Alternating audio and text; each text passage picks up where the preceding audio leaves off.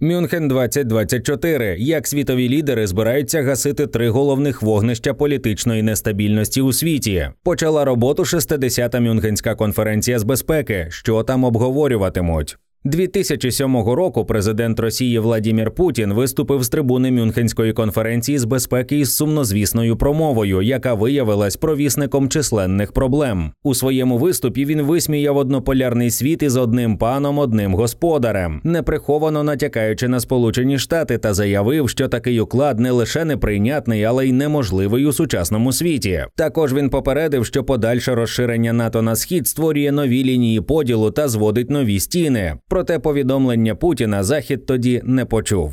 Минуло 17 років, і учасники Мюнхенської конференції з безпеки розплачуються за це, але вже за відсутності російських представників, яких очікувано та цілеспрямовано не запросили другий рік поспіль. Попри всі жорсткі заяви європейських та американських лідерів НАТО щодо єдності перед обличчям російської загрози та цілковитої підтримки України, багато учасників Мюнхену-24 хвилюється за крихке майбутнє Альянсу. Та й раптова смерть титульного російського опозиціонера Олексія Навального саме в день старту Всесвітньої конференції з глобальної безпеки мовби натякає. Безкарність Росії становить пряму загрозу чи не всьому людству, і відбутися заявами про глибоку стурбованість світовим лідерам надалі вже навряд чи вдасться. Тож, чи зважають західні політики на реальні ризики і наскільки готові підтримувати Україну в її боротьбі з агресором? Про що ще говоритимуть високопосадовці з усього світу, які зібрались на безпековий Давос?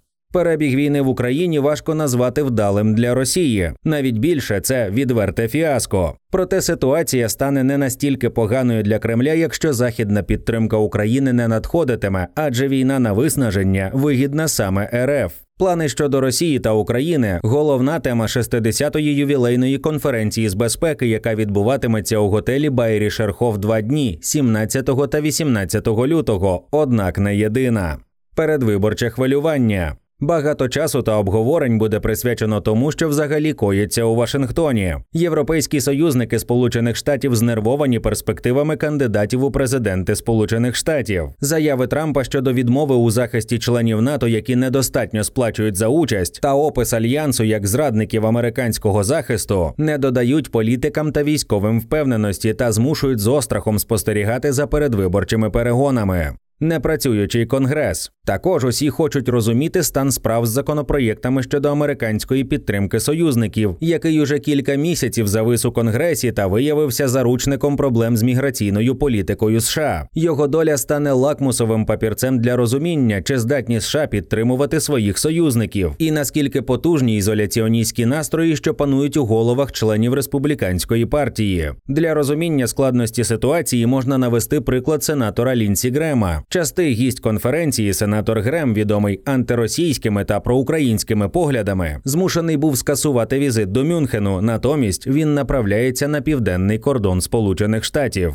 Уникнення нової холодної війни, принаймні намагання. Наступним питанням порядку денного є Китай. Європа все ще не визначилась зі своїм ставленням до Пекіна. Чи він економічний партнер, чи довгострокова геополітична загроза? На шальках терезів не вистачає розуміння позиції Вашингтона. Якщо гору візьмуть яструби, не можна виключати початок холодної війни 2.0. З іншого боку, команда Джо Байдена, яка намагається покращити чи принаймні вирівняти стосунки з Пекіном. Така позиція подобається європейцям, але не зрозуміє, чи довго вона триватиме. Джерела кажуть, що державний секретар Сполучених Штатів Ентоні Блінкен на полях Мюнхенської конференції має зустрітися із головним зовнішньополітичним функціонером Китаю Ван І, проте жодної офіційної інформації про це не поширювалось. У Китаї навпаки повідомляють про нагоду для китайського дипломата, оскільки європейці панікують через перспективи Трампа. Пекін може запропонувати свою дружбу як стабільного та передбачуваного партнера, якого наразі так не вистачає Європі. Щоправда, китайці виносять за дужки стан справ у своїй економіці, які як ніколи далекі від стабільності та передбачуваності.